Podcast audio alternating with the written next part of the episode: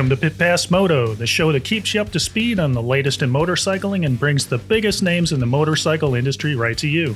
I'm Dave Sulecki. I'm Dale Spangler, and this week our guest is two stroke motocross privateer Matt Burkeen. Moto America is an official sponsor of Pit Pass Moto. The 2022 Moto America season has only one action packed round remaining. Who will be crowned the 2022 Superbike champion? Jake Gagne or Danilo Petrucci? Find out at the final round showdown September 23rd through the 25th at Barber Motorsports Park outside Birmingham, Alabama. Get your tickets now at MotoAmerica.com or watch practice, qualifying, and races on the Moto America Live Plus video on demand streaming service. Get your tickets and reserve a camping spot at MotoAmerica.com and follow Moto America on Twitter, Instagram, and Facebook.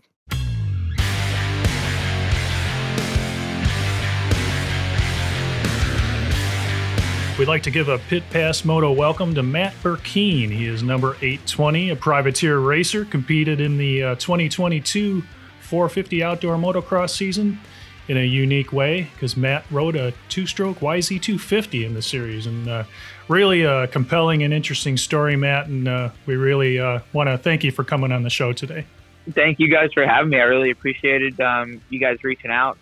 Matt, hats off to you for your efforts to compete in the nationals. You know, it was such an interesting story, and uh, thoroughly enjoyed your your vlog that you put out on um, YouTube. And uh, you're a very interesting young man, and uh, got a good sense of humor, and it really comes across. Where did the idea to uh, do this this year? Where did that come from? Well, I've I've kind of always thought it would be cool to do the nationals on the two stroke. I've been riding only a two stroke for about the last three and a half years or so and my girlfriend and I, whenever we got together, we always thought that it would be cool to do a national, but we never really thought it would happen because for the longest time, the Yamaha 250 wasn't homologated for pro racing. But this year, since 2022, the YZ250 had a few little upgrades. I think that made Yamaha more inclined to pay the fee for homologation. So this year, the 2022 was um, legal for pro racing. So I, at that point, just had to get my hands on a 22, which was kind of hard to do just because of supply and all that stuff nowadays. But I was able to get a 22 and then just started trying to put some sponsors together and uh, just really wanted to do it for a long time. And now that the bike was legal, I really just wanted to pull the trigger on it. And uh, I actually got hurt a month before with uh, a pretty good shoulder injury, but uh, I just wanted to do it too bad. So we kind of just soldiered through. Well, you're definitely a tough guy to to go out there and do that against those 450s. I mean, your efforts, you're a genuine privateer, I think in the truest sense of the word. I mean, you show up with you, it's your girlfriend or some other help in your pickup truck and you load unload with an easy up and just kind of takes me back to those days when there were a lot of you guys at the racetrack and going up against 40 or more riders and make it into the program has got to be pretty satisfying, I would imagine. Yeah, it definitely was satisfying, and um, especially just because this year, in my opinion, and pretty much everybody else that I talked to, like this was like one of the most stacked years and in everyone's memory because really no factory guys were out, and then by the end of the year, there was more factory guys coming back for like the last four rounds. So it was definitely satisfying to be able to put it into the the mains, especially on the two stroke, and uh, like I would watch the LCQs every weekend, and and there was great riders in them every weekend. I mean, there'd be two digit national number guys in them, and you know, just tons of guys that are awesome riders that have no business being in an LCQ. So it was definitely satisfying as far as like the setup and going in a pickup and all, like it is total privateer, but it's honestly kind of all I know. Um, that's kind of like how I grew up racing, just going in the truck with a couple bikes and just racing as many classes as I can. Um, and that's kind of what I do every weekend around where I live. I just race locally wherever. So this summer was kind of just me doing what I always do, just on a lot bigger scale. Yeah, that was going to be one of my questions is what was your primary objective with this is just to because it seemed like the main thing for was just to have a really good time um, kind of like a bucket list thing for you to do because I thought sorry you did some nationals in 2014, you did another one in 2018, and there's kind of a gap, and then all of a sudden you chose this year. But again, to go back to it, just seems like your whole approach was to just be fun, go with the flow, kind of experience it again like a bucket list type of uh, summer, I guess you could say. Would that be the case? Yeah, bucket list is like the exact uh, word I would we had kind of used because you know I'd wanted to do it for a while, and like really our main goal was you know if we could just go and qualify, you know we we were happy for the day. Um, obviously I tried the best I could in the motos, but qualifying was just the main goal. Once I was in the races, it was kind of just gravy to like you know any any spot that I did better than the week before was kind of just a little bonus. But the main objective was qualifying and uh, going and having a blast doing it. And kind of an unintended consequence of the summer was kind of like the growth of uh, the YouTube because you know at first my girlfriend had just started filming me racing and then she suggested like hey maybe we should put that on YouTube you know people would probably like it and you know it didn't really grow for like a year, a year and a half. But then when we were doing this, we we kind of just had like a unique way of going about it. And as you guys said, it's like total privateer. So we kind of figured people would be into it. So like we didn't really plan it out to like you know gain this much of a following as as, as cool as it is, but. We were kind of just like, hey, you know, it'd be cool to vlog and share the experience, and you know, let's do it. You know, we didn't have any master plan or anything like that, but it definitely, uh, definitely turned out to be better than I would have expected on that front. Yeah, definitely. Well, it seemed like it, as you said, it kind of started to snowball as the season went along. And I'd have to say, though, the high point of your season has to be Unadilla, where you narrowly edged out Chase Sexton for the win in Moto 2. So tell us about that. yeah, no kidding. Um, I mean, to go from 30th to 35th places and then to, you know, get a win, that was nice. but um, in all seriousness, um, you know, the first moto of my season at High Point, I actually like kind of waited for Chase. Um, and to be honest with you guys, it was for me to get off the track because I was so tired. So I finished like right behind Chase. And I saw it on TV and I was like, dang, like I should have like at least revved up the two smoke or like done something. So I kind of like in the back of my mind, I kind of thought like if I'm finishing with the winner again, like I got to do something. So I saw Chase coming and um like the last half a lap, I kind of tried to time it to where we would finish together just because I hadn't really done anything else good that day. So I, I figured I would just try to do something. And I know Chase a little bit, and he got a kick out of it too. So I knew it would be on TV, and I figured it would be kind of funny. But whenever I got back to the truck, my phone was just blowing up. So it was definitely a funny uh, kind of in the moment thing to do. I don't really know where it came from, but it's just kind of kind of who I am. Just not taking my 35th place finish too seriously, I guess. No, I absolutely loved it. I thought it was brilliant, and like as you said, like all the there's a bunch of other racers, like Chase commented on your post, and I think AP did, and you know, just a whole bunch of riders were just seemed like they were totally behind you on that. And I love how you did the fist pump right next to him, so it couldn't have been any better. And the crowd response has been, as you mentioned, absolutely incredible. Seems like everybody's just getting behind you. When you're going up the starting line, you rev the two stroke and you got people yelling for you. So tell us about that experience. I mean, that had to be maybe a little bit expected, but also unexpected at the same time. Just to, as we said, it's kind of snowballed and you've gained a lot of new followers out of it. Yeah, I definitely knew that that the fans would love the two stroke because um kind of the day that sparked me thinking it would be cool to race on the two stroke is uh, when I did the national in 2018 um, at Muddy Creek. I on the sight lap I was right behind Stank Dog and and it was just crazy like how wild the fans were going for him. So I was like, man, like that'd be cool one day for me to be that guy. So like just starting off right away at High Point, like the first sight lap of the first moto was insane. Like I had like goosebumps and chills running down me, and it was it just I couldn't believe how many people were hollering and air horns and all that. Like I I honestly didn't even really look at the track like my first sight lap because it was just like so overwhelming and so cool. But I like I said, I knew it was going to be good, but it turned out to be even better than I thought. Um, and especially the the following on like the social and the YouTube, like that snowballed even, you know, way further than I would have ever imagined. So at this point, I just got to try to keep it going, I guess. Now that we're in the off season, it's not quite as easy because I don't have nationals to go to every weekend, but, uh, I definitely want to try to keep it going because I don't want to just give up all the growth that we've done this year.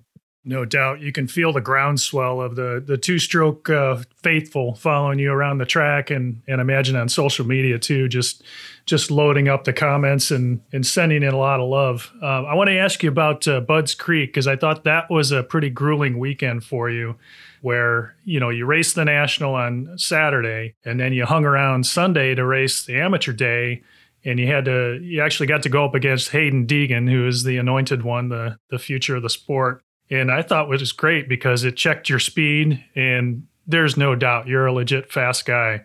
and uh, it had to make you feel pretty good about that after that weekend. But at the same time, racing six motos on Sunday after racing two moto nationals on uh, Saturday had to be had to be pretty rough. What was that weekend like for you? that was probably like one of the hardest weekends of my entire life. Budds Creek, the national on Saturday was was like the first hot race of the entire year. So just Saturday alone took a, quite a bit out of me. But the Sunday amateur day, it was a pro am, and the pro ams have like decent payouts. So before I even heard anything about Deegan racing, I kind of had already had my mind set on staying in racing to try to make some extra money. And then whenever I heard that Deegan would be there, that actually like cemented my decision to for sure stay and race just because A, I knew it would be good for like our video, you know, staying and racing with Deegan. I knew it would attract a lot of eyes to, to my channel. And, uh, B, I thought it would be good because, you know, I, I would hopefully, if I rode how I was expecting to ride, I would be included in their footage too, which I was hoping to battle with, with Haiden. So that ended up working out pretty well. And then also, you know, racing with even Haiden and uh, Daxton Bennick as well. You know, they're like 10 years younger than me. So I thought it was a good opportunity, too, to kind of learn from those guys and kind of learn from their intensity. And one thing that, that they were doing a lot better than me that I don't really focus on a whole lot that it's nice to, to know things like this when you race people like this. But um, they were just they were scrubbing a lot better than me, which obviously them being younger and a little more exuberant, you know, it kind of makes some sense. So I like to race people like that that I think might be a little better than me, just so I can kind of see where I'm not as good, and you know that'll help me get better for the future. I heard a few people actually at at Budds Creek that didn't want to stay and race the pro am because Deegan was racing, and and that just doesn't make any sense to me because you know if if he beats you, it's just a chance to see where he's better than you.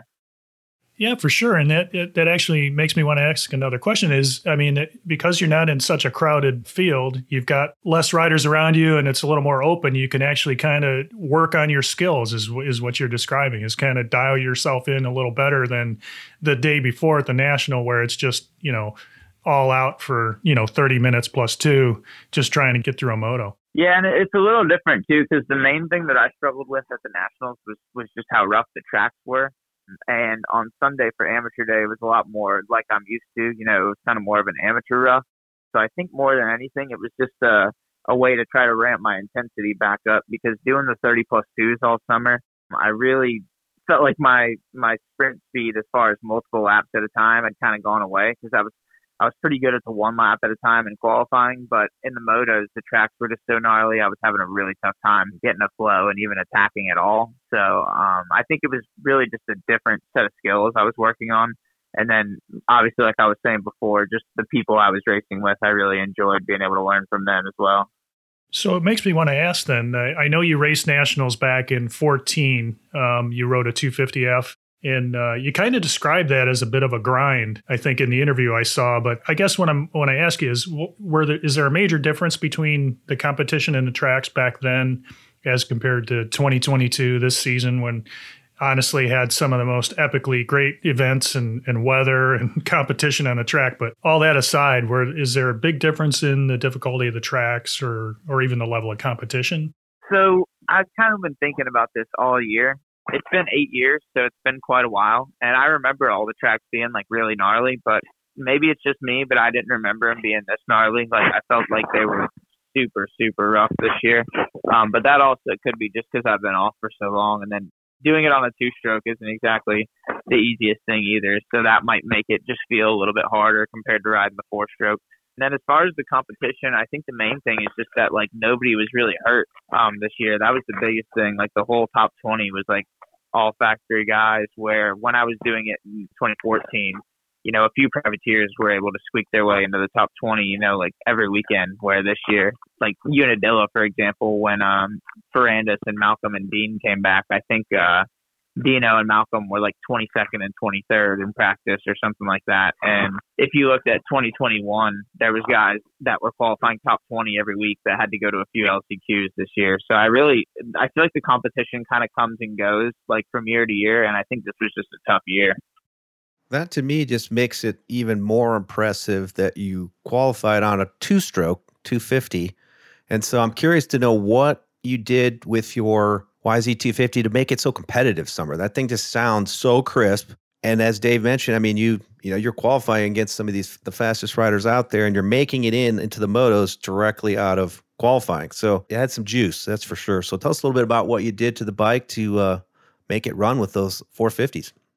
To be completely honest with you guys, it actually doesn't have that much juice because my my main objective was that I needed it to run all summer, and if I like completely beefed it up, it might be a little more temperamental and might not last for the whole summer. So I really just tried to to get a bike that would be consistent and would run good like everywhere I went.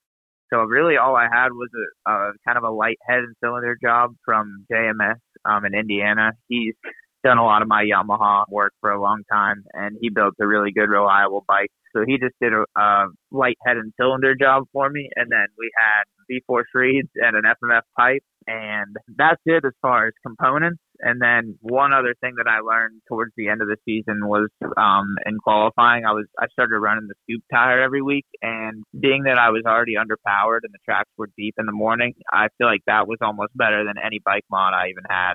But as far as the bike, that's all. And then Race Tech suspension with the Race Tech Gold valves that was done by Maynard Racing Performance. And uh, other than that, that's it though.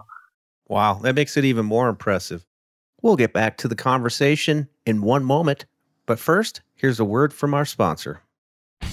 Stay ahead of the pack with the latest racing news and interviews from the Hammer Down Racing Report, your source for regional racing action as well as the national scene. Every week, we recap racing action from all around Northwest Ohio and Southeast Michigan and cover national racing series from the world of outlaws to NASCAR. Plus, get all the latest racing news. Join hosts Scott Hammer and Ron Miller, along with different featured guests each week. From dirt to asphalt, we have you covered. The Hammer Down Racing Report, available weekly on your favorite podcasting platform. Ready to up your game and learn more about the thrilling world of sports betting? Introducing Double Down with Breslow, the ultimate podcast about the business of sports gambling. Join me, James Breslow, and a long list of expert guests as we dive into the art and science of the sports betting industry. Evolving regulations, technology enhancements, and the meteoric rise in the number of players makes this sector the fastest growing and most intriguing in the world. Unlock the business secrets from many of the industry's most recognizable C-suite executives, including famous famous odds makers and influencers. Every episode of Double Down with Breslow is packed with insider tips, deeply skilled analysis, and in depth discussions. Don't miss out on the ultimate resource for mastering the business of sports betting. Listen to Double Down with Breslow on the Evergreen Podcast Network or wherever you listen to podcasts. That's Double Down with Breslow, the business of sports betting podcast. I think I noticed where at one, I think it was Millville, where you ended up having a bike issue and uh, did you find that you kind of had to be with this whole, you know, being on the road, traveling in a pickup truck? Did you had to be resourceful, you know, along the way? Like how was it kind of a scramble to fix your bike and still, and you ended up still making it to Washougal? It seems like you're just kind of doing what you had to do, fully living the the privateer life.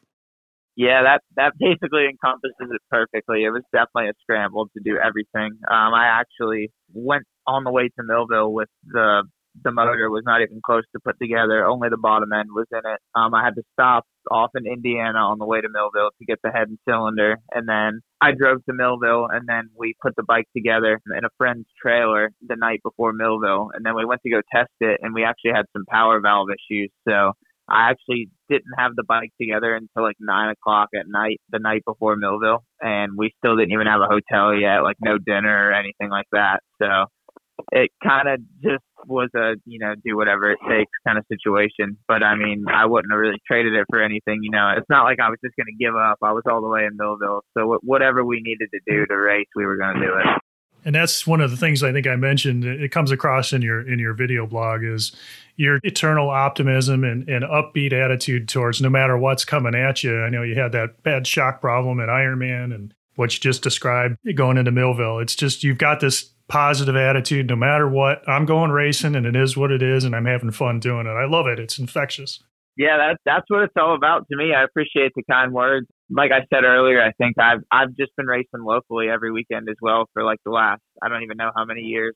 I've had a few injuries in the past and I've kind of taken some sabbaticals from racing from time to time, but I always end up finding my way back to it. It's so much fun and I just have so much passion for it and now, I mean, every weekend, my girlfriend and I just load up the truck and go to whatever race we can find to try to make a couple bucks and have a good time. And you know, that's that's kind of our way of life. It's how I grew up and and it's how I'd love to keep doing things for as long as I can. I'm getting a little older, but uh there's some local guys around here that that are 50 plus that still rip. So my goal is to uh try to make it to as far as they've gotten. Oh, you're definitely talking to a couple of those guys right now, Matt. Um, you mentioned your girlfriend, and I saw in a few of the videos your girlfriend's dad are both racing now, and and you guys have actually filmed some of that where you've gone to the track. Uh, they've always always been doing that. Is that how you guys met, or uh, how'd that come about? No, so they, um, I think her dad, he's been around dirt bikes and street bikes and all that kind of stuff like for a lot of his life. And my girlfriend, her family, they were from California, so they they grew up riding at like Glamis and stuff like that, like Elsinore. They rode whenever they lived out west, and then they moved here when they were, I want to say, my girlfriend was like ten or eleven, and they actually used to race a lot of the same series and a lot of the same races that I raced, and were about the same age and I never met her until like two years and some change ago. So I don't know where my head was at. I don't know if I was just like actually focused on racing or what, but apparently they were around the whole time and I just didn't notice. But I don't think they had been riding very much before I, I met her. I think they had, had kind of slowed down on it. And then whenever her and I got together, and obviously her dad being a huge fan, he started coming to the races too. And I think that kind of like re-sparked it in him. And last year, I actually it was his first race and like 10 or 12 years or something like that that I ended up taking him to. And then after that one, he's done a handful of them um, last year and this year. So it's definitely cool to have both of them involved. And then my girlfriend just got a new uh, KX112. She's been having some problems with uh, with getting it to run right. I don't know if those things come a little messed up from the factory with the jetting or what, but as soon as we get her dialed in with that, she's going to be hitting the local scene with me too. So it's it's honestly a dream come true to go racing with them too. We have a lot of fun. Yeah, I watched the video uh, you just put out recently from the local race and all of you racing. And I'm curious to know what, what it felt like to race that YZ450 after racing that two stroke all summer. What are your thoughts on that? Did it feel like you were cheating a little bit, or like I imagine uh, it had to be a little bit eye opening for you? For me, to be honest with you, it was a bit of a give and take because obviously the power is to die for. I mean, when you want it, it's there and more.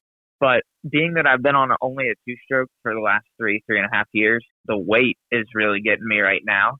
Um, and I also, it's a used bike, so I bought it with somebody else's suspension set up on it. So I've been struggling a little bit with the suspension and uh, just not, I'm not quite as comfortable on it yet just because I've had so much more time on the two stroke lately. But first impressions are definitely not bad. I like the bike a lot.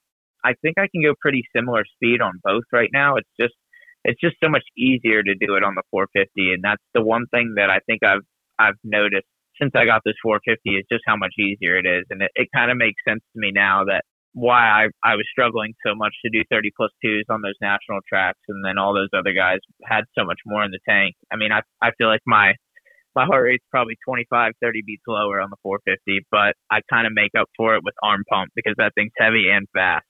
So it's almost like riding uh, with one arm tied behind your back a little bit, huh? On that two stroke. But no, I mean, I think again, it just it just kind of goes back to how much effort you put into it. It just makes it that much more impressive when I hear these kind of behind the scenes stories. Um, but anyways, changing direction a little bit, I wanted to ask this question because I, I, feel like you know this summer would had to been just the summer of experiences for you, and uh, so I'm wondering what was one of the craziest things you experienced at one of these outdoor nationals, either there at the national or on the way. Like I saw the funny story where like the window fell out of superfan Greg's pickup truck. And I'm like, I mean, it seems like there's probably all kinds of strange things happening at the track. I know personally when I pulled into the track at one year at Redbud, there was porta potties that were smoking in the background because the partying was so out of control the night before. So I'm just kind of curious from your perspective, you know, what are some of the funnest things you experienced during this summer? Um, there's a few things that come to mind. Um, literally, the, uh, right when I got to High Point, my first national of the year, the first thing I did was take my wheels off to go get some tires from Dunlop, and it was kind of windy, and High Point's parking isn't that great. So I, I strapped my bike to the stand with a couple of uh, tie straps, and I figured, you know, all right, like if the bike's gonna go, everything's going with it. And I went to get my tires, went to do tech inspection and all that, and I came back and my bike was just upside down with the stand still attached to it, and it like tweaked the whole front end and had to change grips. Like I, I don't understand how all this stuff happened just from the bike falling over in the pits, but that was like my welcome to the nationals right there. And then let's see, um, definitely my my carb falling off at Millville was one of the crazier things I've experienced. Um, I just overjumped the jump and the bike just cut right off. Definitely not ever had anything like that happen before. Let me think. Definitely the the window story um, with Superfan. that he had just let me drive and his window i don't know what's wrong with it but you're not supposed to open it and i didn't know this and i started to open it and the window like came almost all the way out of the frame and I was having to hold on to it for dear life going 80 down the highway. Literally got more arm pump holding that window than anything else I did the rest of the year. So that was pretty gnarly. Um, and speaking of Superfan's truck, we actually took it to a money race in the rain in Pennsylvania. I loaded up at the hotel and literally all I did was shut the passenger door and as soon as I shut the passenger door, um, a section of his back window just exploded. So just stuff like that, just some random stuff that happens to me. I don't know why it never fails to be uh, an eventful journey, but we're always working with challenges, that's for sure. Well, definitely keep that optimism up, and uh, and you'll get through just about anything that can go wrong at the racetrack. So, I wanted to ask you, Matt, what uh, what's your daytime gig? Uh, get you through the week, and I understand you also do some rider training if you want to talk about that too. So I was working at a local dealer for a while, but this year I ended up leaving. So this winter I was just racing a bunch of arena cross and then just training kids and doing riding schools mostly full time. And then this summer doing the nationals, that was actually way more of a full time gig than I would have expected just with uh keeping everything together and making sure I have parts and doing all the logistics and everything like that. So that that was kind of my full time thing this summer. Um, and then now I'm back to trying to do some riding schools again and just hitting all the money races I can find. Yesterday I went to Pennsylvania to try to do one. Um, I think I've got another one this weekend uh, around the house. And, you know, really the plan is just to be racing somewhere every weekend, trying to get Yamaha contingency and just trying to get whatever money that they'll pay out around me. I'm definitely going to be chasing it. Definitely look forward to seeing that. And uh, wanted to take uh, one last question uh, before we wrap up here today. Is uh, racers always have a riding number, and there's generally always a story behind it. Is there a story behind the 820 or maybe your old number, the 826 that uh, that you run on your bike? The 826 was actually just because we couldn't get the 820 and the 820 it was just uh back in the day way back in the day um i did the world mini grand prix it was um i think it was run by like nma rather than the ama and i think there was something weird with the numbers back then i used to be number 31 when i started as number 11 and for whatever reason i needed a three digit number and i guess it just ended up being 820 and it just kind of stuck so that's I, I don't know. I've just always kind of liked how it looked, and it's at this point, I've had it so long that it's kind of my trademark, so it wouldn't really feel right to have anything else. You know, and I would agree. I think that's become your image, and uh, you should carry that on. And it's awesome. And definitely look for the 820 out there on the racetrack for sure. So we want to take these last few moments, Matt, if you don't mind. If there's anybody you want to give shout outs to, any sponsors that are helping you along the way. I definitely would like to thank HBI Auto. That's my title sponsor. Billy came on to help me this year, and he was a huge help. Um, helped me with each round, so very very thankful for him. Also, my mom and dad, my whole family, my girlfriend, um, her dad Greg, South of Border MX, Freedom MX, Real Ink Graphics, John Knowles at Scott Goggles. Big thank you to him for coming on um, towards the end of the year.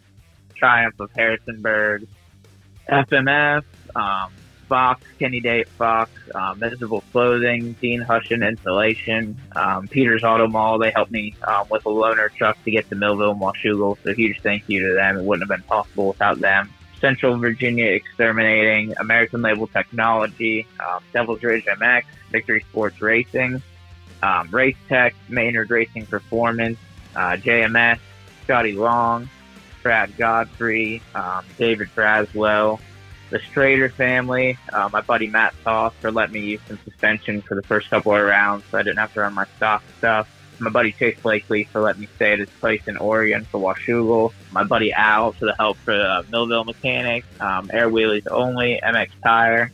Um, my boy Nick Hayes for helping me get the bike to Redbud. And I think that should be everybody, but if I somehow forgot, anybody, I'm very sorry, and I really appreciate it. I don't know how I could forget, but if I did, sorry. But thank you very much. Yeah, no worries, definitely. And these are the companies that are helping guys like Matt, so definitely check them out. And uh, You're easy to find on social media, Matt. I think just on Instagram, Matt Burkeen, and, and definitely splashed all over YouTube. So those are the best places to find you, I suppose. Yes, sir. Yep. Just uh, if you search Matt Burkeen on really anything, I should be the first thing that comes up. I don't I don't think I'm quite big enough to have too many imposters out there. So if you search my name, you should find me. awesome, awesome. Well, thanks again, Matt. We appreciate you coming on and sharing your story, and it was wonderful to have you, man. Appreciate your time. It was fun to fun to chat. Thank you.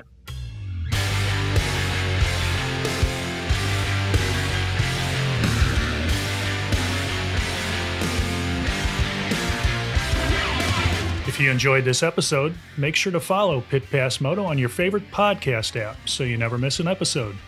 If you have a moment, please rate and review us. We'd really appreciate it. You can also follow us on Twitter, Facebook, and Instagram, and visit pitpassmoto.com where you can check out our blog, listen to past episodes, and also get your Pit Pass swag. This has been a production of Evergreen Podcasts. A special thank you to Tommy Boy Halverson, producer Leah Haslidge, and the production team at Wessler Media. I'm Dave Sulecki. I'm Dale Spangler. See you next week on Pit Pass Moto.